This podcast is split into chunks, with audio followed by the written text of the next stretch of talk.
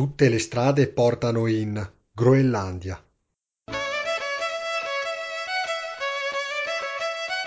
Sambarkanda.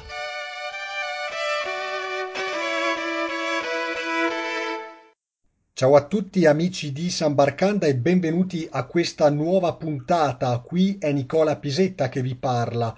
Oggi andiamo a conoscere un paese nel nord dell'Oceano Atlantico, la Groenlandia, come avete letto dall'introduzione, l'isola più estesa del mondo, si trova in America ed è eh, per tre quarti situata oltre il circolo polare artico un paese quindi completamente caratterizzato da un clima artico ed è infatti ricoperta la Groenlandia per l'83% dai ghiacci l'etimologia del nome del paese è alquanto paradossale. Intorno all'anno 1000 il vichingo Eric il Rosso giunse sulla costa groenlandese e trovò alcune parti dello stesso litorale atlantico ricoperte di verde e il nome infatti deriva dall'allora lingua scandinava Gron verde e uh, Land, Landia uh, terra, quindi terra del verde. Ha una sua capitale, Nuuk, che conta all'incirca 15.000 abitanti e il paese intero ne conta 55.000,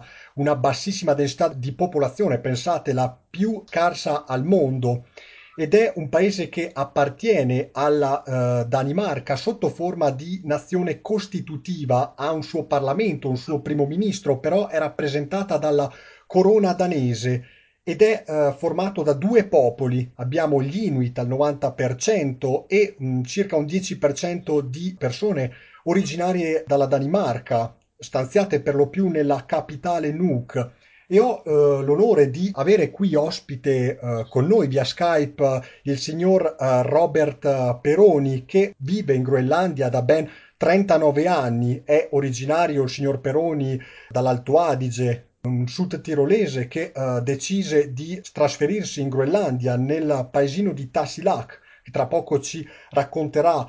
Robert Peroni ha uh, raccontato la Groenlandia attraverso uh, tre diversi libri, i colori del ghiaccio, dove il vento grida più forte e in quei giorni di uh, tempesta.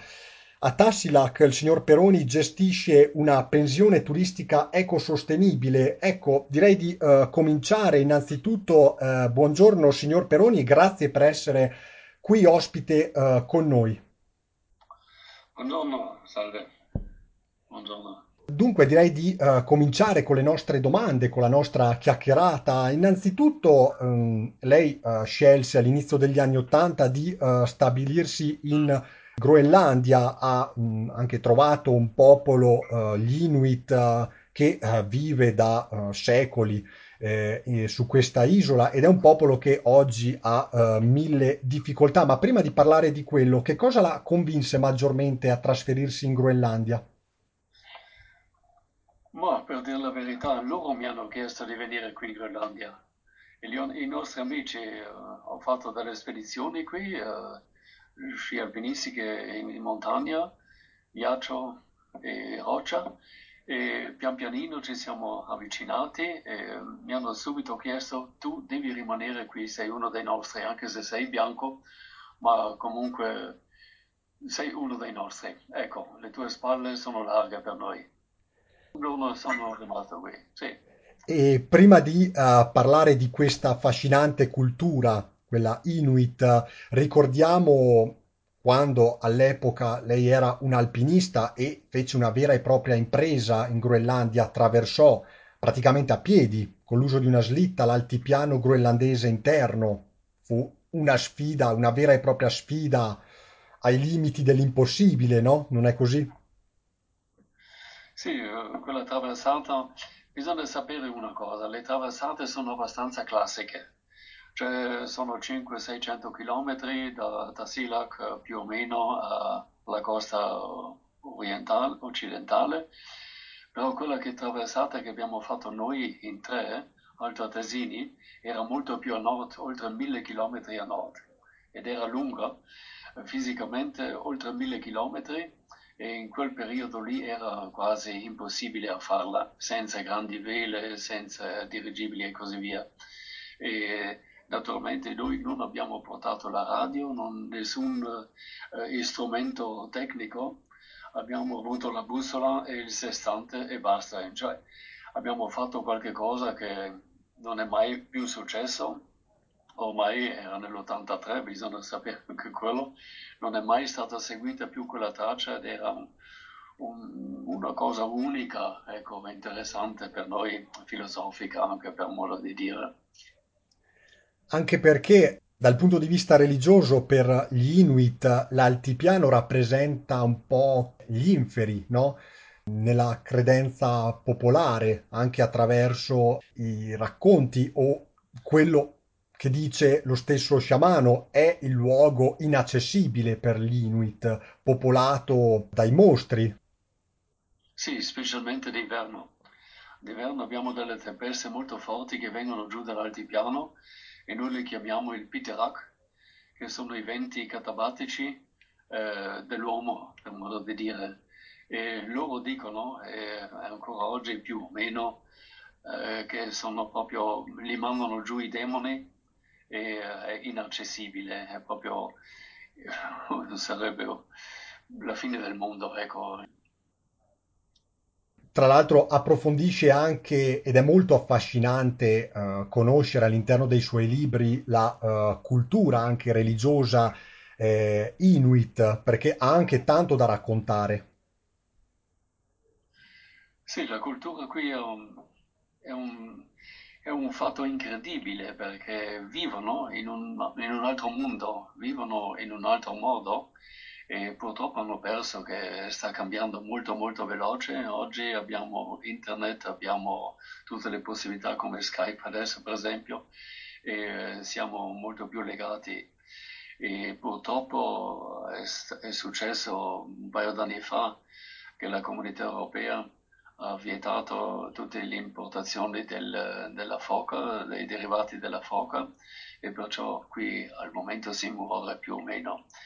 L'unico, la fonte, l'unica di sopravvivenza è il, tu- turismo, bisogna stare attenti però perché il turismo può danneggiare moltissimo, come abbiamo visto anche in Alto Adige tanti anni fa, e um, la cultura è ancora dentro di loro, anche i giovani, anche se si vestono, non so, con i jeans, eh, con le Nike o con eh, Air Balance o qualche cosa, però qui dentro sono ancora loro.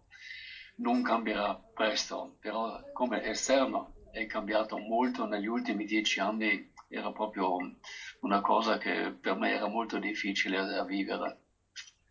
E parlando invece del piccolo paese in cui lei vive a fianco di popolazioni Inuit, Tassilak, si tratta eh, di un piccolo borgo sulla costa atlantica nell'est del paese ed è un vero e proprio microcosmo, un piccolo universo in cui attorno non ci sono altre cittadine, altri paesini la vita quindi è eh, tutta concentrata all'interno del eh, paese, quella anche, diciamo così, eh, delle relazioni umane e in un paese di 1000-1500 abitanti, eh, quali servizi si possono trovare, oltre naturalmente alla sua pensione ecosostenibile, ricordiamo, se non l'ho detto prima, si chiama la Casa Rossa, Red House.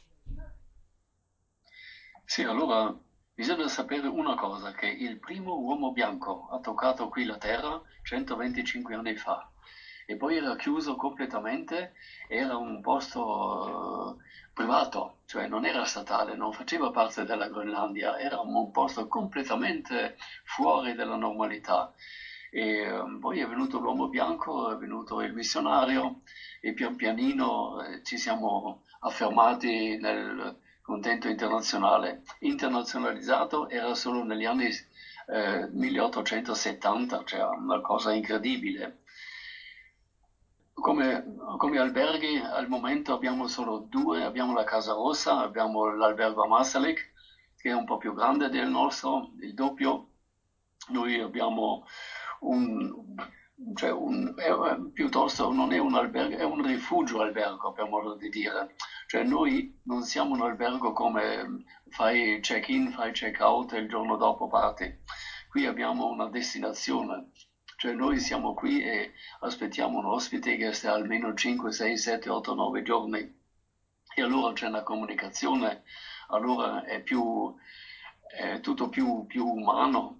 il nostro ospite ha tempo di guardare, di pensare, di gustare, di annusare questo popolo così vicino e vengono anche i nostri, vengono anche a casa nostra qui e mangiamo insieme, si parla insieme, si comunica un po', andiamo insieme con loro fuori nelle barche.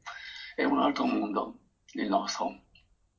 In uno dei suoi libri, in quei giorni di tempesta, parla anche mh, dell'inverno molto, molto, molto difficile eh, in Groenlandia e una cosa mi aveva colpito il, il fatto che mh, ci sono giorni in cui non uscite dall'hotel, in cui dovete restare eh, chiusi all'interno della struttura, in cui appu- per l'appunto si chiacchiera, eh, io ricordo si gioca a scacchi, no? Si fanno diverse attività. Sì, sì, oh, sembra una cosa orribile, però non lo è. Eh, bisogna sapere una cosa, che noi in, in, Italia, per esempio, abbiamo un inverno, una volta piove, una volta nevica, poi nevica e piove di nuovo, una volta è caldo. Qui l'inverno è inverno. Non fa molto freddo, però ci sono anche le tempeste. Però la tempesta per me è una cosa eccezionalmente bella. Cioè la casa trema, eh, è tutto non si vede neanche 10 metri, cioè le case vicine a 10 metri non si vedono più, i vetri sono chiusi, abbiamo tanta neve eh, che gira intorno, abbiamo fino a 20 metri di neve, eh, però è una sensazione eccezionale, è nuova. Cioè noi in, in città eh, se abbiamo 10 centimetri di neve è già qualche cosa, qui invece abbiamo metri, abbiamo la forza della natura eh, che urla in un certo silenzio. È una cosa filosofica per noi, o io tremo internamente e per me è bellissimo questo momento. Invece parlando dei uh, rapporti tra gli Inuit e il uh, popolo danese, mh, c'è una certa uh, diffidenza alla luce di quanto ha scritto anche all'interno dei suoi libri tra un, Inuit e un danese, mi spiego meglio, quando c'è un, Inuit che mh, per qualche ragione deve andare a Copenaghen, si sente così un po' uh, smarrito, no? Un po' perso, diciamo. Sì, giusto, sì, sì, sì. Un danese che vive qui per pochi anni o per poco tempo, per due o tre stagioni o una stagione, si sente un po' perso il danese non, non ha, in Danimarca non ci sono montagne, non, ci sono, non c'è tanta neve, c'è un po' di vento, sì, però è tutto un altro modo di concepire anche la vita. Qui ci si siede insieme, non succede niente e succede tutto.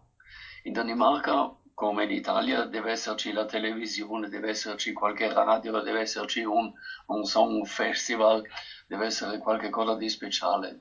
Qui è tutto diverso. Sembra noioso, ma non lo è. Quel silenzio che abbiamo qui, che abbiamo dentro, per tanti, anche per i danesi che vengono qui che a lavorare o a fare dei, degli impegni, eh, è difficile vivere. Loro non sono molto eh, sportivi, cioè non fanno sci alpinismo, non fanno eh, ciaspole, non, non, si va tanto fuori, fanno un po' di, di, uh, di uh, snow, uh, snowmobile, però tutto lì. Ciò vuol dire che sono abbastanza emarginati, abbastanza. Poi bisogna sempre sapere che una volta era una colonia e, e l'uomo locale vede sempre l'uomo bianco o il danese come un po' il, quello che, che lo opprime. Anche se oggi bisogna sapere che la, la Danimarca è ben voluta e ha fatto tante cose molto buone e molto, è molto uh, tenuto bene la Groenlandia, però non ce l'ha fatta perché il problema è questo che dando dei soldi si compra qualche cosa ma non compri l'anima certo. e questo hanno sbagliato di sicuro ancora era positivo come hanno agito invece degli americani in Canada e in diversi paesi, però non hanno non hanno toccato l'anima e questo vuol dire tutto in questo popolo qui.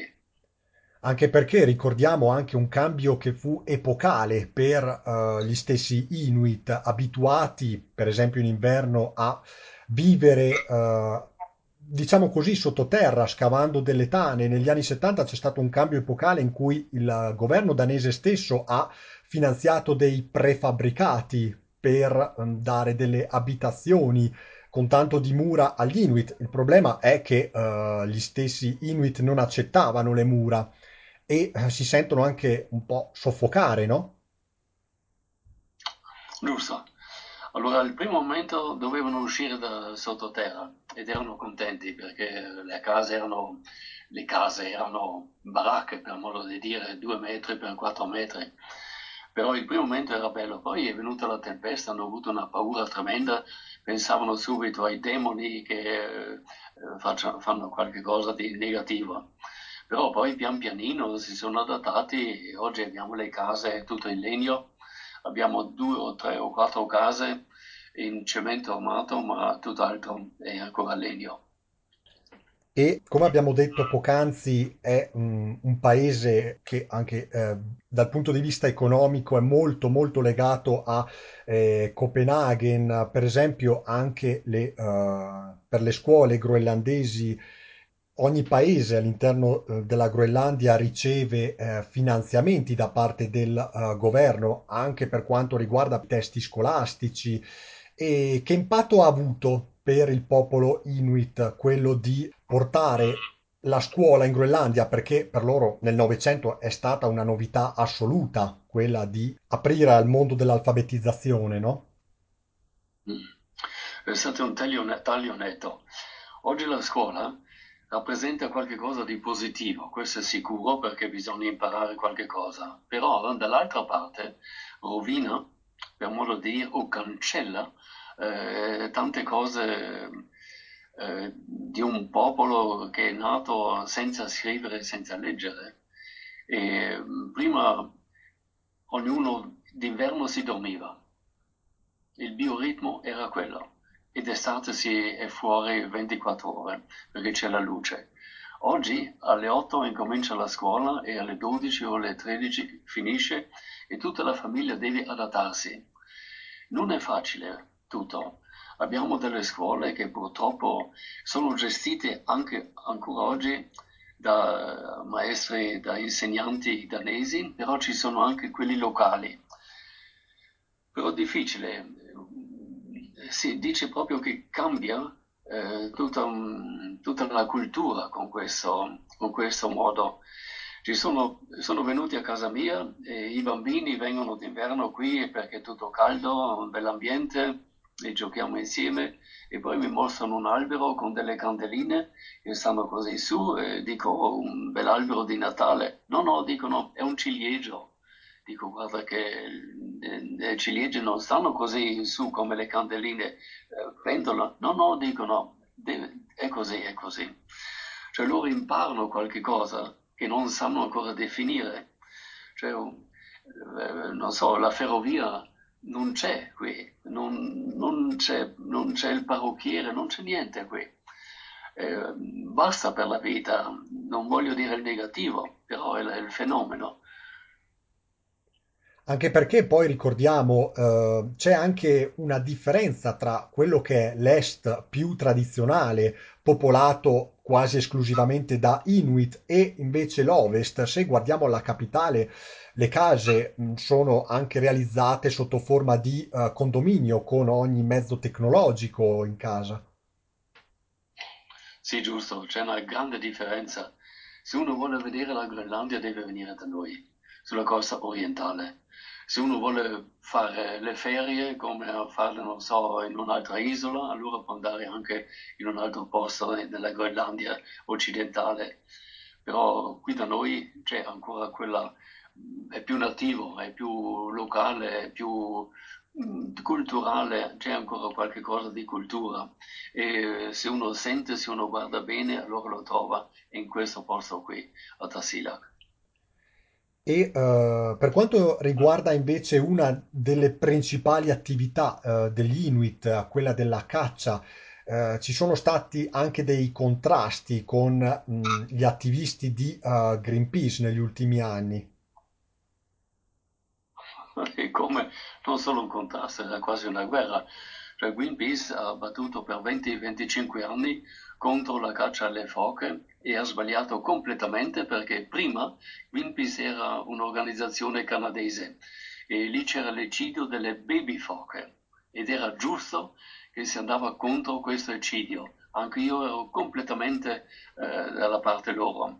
Però poi si è allargata e si è capita, o si è, non si è capita questa campagna, perché tutte le foche ormai sono comprese in questo eh, trattato, per modo di dire, e la comunità europea adesso ha deciso di non comprare più delle, dei derivati della foca, anche se i derivati della foca groenlandese potrebbero essere ancora eh, vendute, però nessuno comprerà mai dei derivati della foca.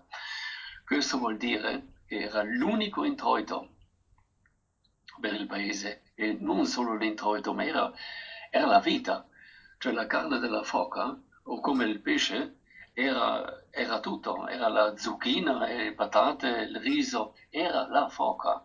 Cioè voi, in, in, Europa non si capisce il fenomeno, è proprio questo. Senza foca qui non c'era niente, non c'era vita. Abbiamo un posto bellissimo, ma non si può mangiarlo. Qui non c'è altro. Ormai abbiamo come vendita zero esportazione zero, import 100% e virgola, nient'altro. Cioè vuol dire che moriamo, si suicidano. È una cosa tremenda. È successo un, un, un, un'apocalisse e non vedo l'uscita. Adesso l'unica uscita sarebbe un po', un po', con tutte le premesse, eh, il turismo, altrimenti non c'è niente. Abbiamo provato di tutto, di tutto ed è anche un popolo, come ha detto lei, minacciato eh, dall'estinzione, anche perché parliamo di poche eh, migliaia di unità, alla fin fine su 55.000 abitanti, adesso non so la cifra esatta, si parla di 40.000 Inuit, no? Quindi forse un po' di meno anche. Sì, sì. Sì, giusto. No, loro come vivono, come hanno vissuto, avevano ragione, questa era la loro vita. Però ormai hanno perso perché sono in pochi hanno assolutamente perso e tutto ormai è fatto. Uno che viene qui può assistere un po' un momento tragico, un momento tragico. E uh, la Groenlandia quest'estate uh, particolarmente è stata anche al centro delle cronache mondiali per due motivi. Il primo per il cambiamento climatico, sono impressionanti le immagini viste dello scioglimento di un ghiacciaio che a mo' di torrente scendeva inesorabile verso l'Oceano Atlantico e l'altra per la rivendicazione da parte di Trump, il presidente degli Stati Uniti, eh, ai danni eh, della Danimarca stessa, ha eh, creato così mh, anche una piccola crisi eh, diplomatica. Ecco, dal punto di vista del eh, cambiamento climatico, come avete eh, vissuto quest'estate? C'è stata anche la temperatura che ha superato di gran lunga i 20 gradi. No, qui da noi, in questa zona qui, nella zona orientale, nella zona di Amasalik, Tasilak, non abbiamo avuto, abbiamo avuto anche una media meno del normale, era più fresco. Però nell'altra parte, nella parte occidentale, in altre parti ho sentito, non ero lì, ho sentito che era molto più caldo. Però dipende, dipende un po' da, da zona a zona. Però sappiamo che anche qui da queste parti, dalle nostre parti, i ghiacciai si ritirano, eh, il, il, ghiaccio si scioglie, ci sono meno iceberg, eh, ci, sono, ci sono dei problemi, si vede subito.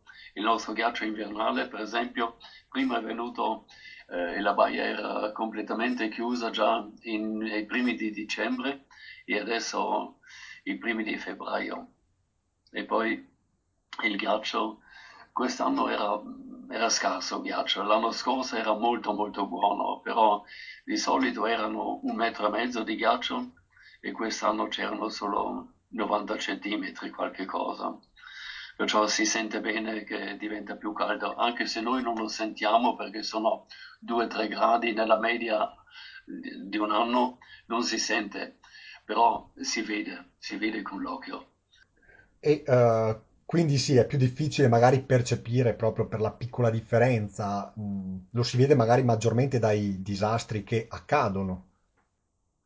Sì, adesso in- in, eh, con i cani da slitta andiamo fuori 3-4 mesi e 20 anni fa o 30 anni fa, quando erano ancora 2-3 mesi in più, ma si va, per, noi non è un grande danno al momento, al momento, eh, dico al momento, perché invece di andare con i cani andiamo fuori con le barche, un po' prima, un po' più tardi. Però non si sa come si evolve, perché forse in due o tre anni il pesce va via, perché il pesce è molto molto, ehm, come si dice, attento alle temperature, forse. Forse va via, forse viene un altro, non si sa esattamente. Comunque una paura c'è. Ecco, prima di avviarci verso la eh, chiusura, una domanda così a bruciapelo. Lei eh, eh, parla fluentemente il groenlandese? Non fluentemente, ma abbiamo diverse lingue qui in Groenlandia. Abbiamo la lingua centrale della parte di Nuuk, la parte occidentale, e abbiamo la nostra lingua, che è la- una lingua degli Ivi, noi che ci chiamiamo gli Ivi, e questa la parlo non tanto bene, ma la capisco bene, sì. Vole- però volevo ancora accedere a un'alt- un'altra domanda sua che mi ha fatto e non ho eh, ripreso, era la- la- la- l'attento di Trump che voleva comprare la Groenlandia.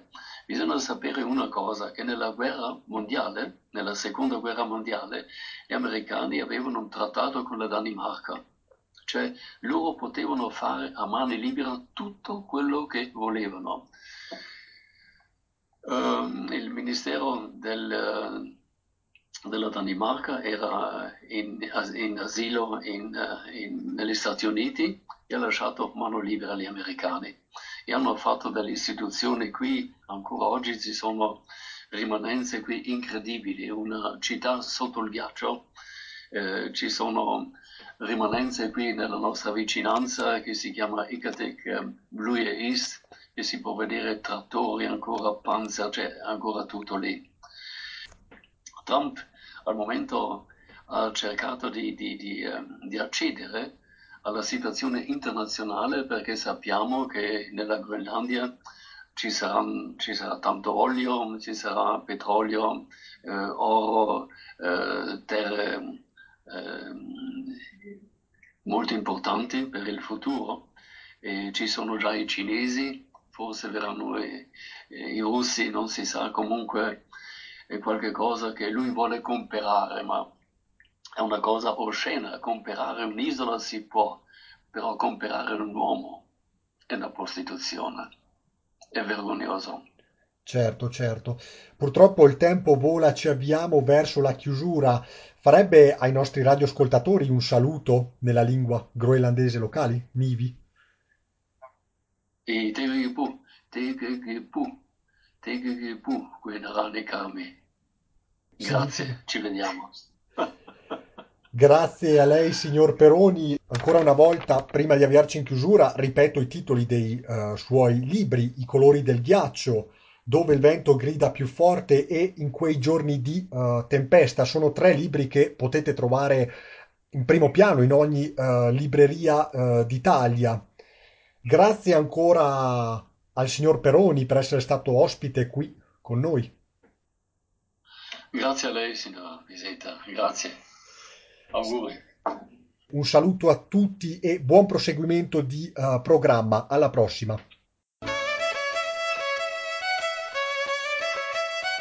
Sambarkanda.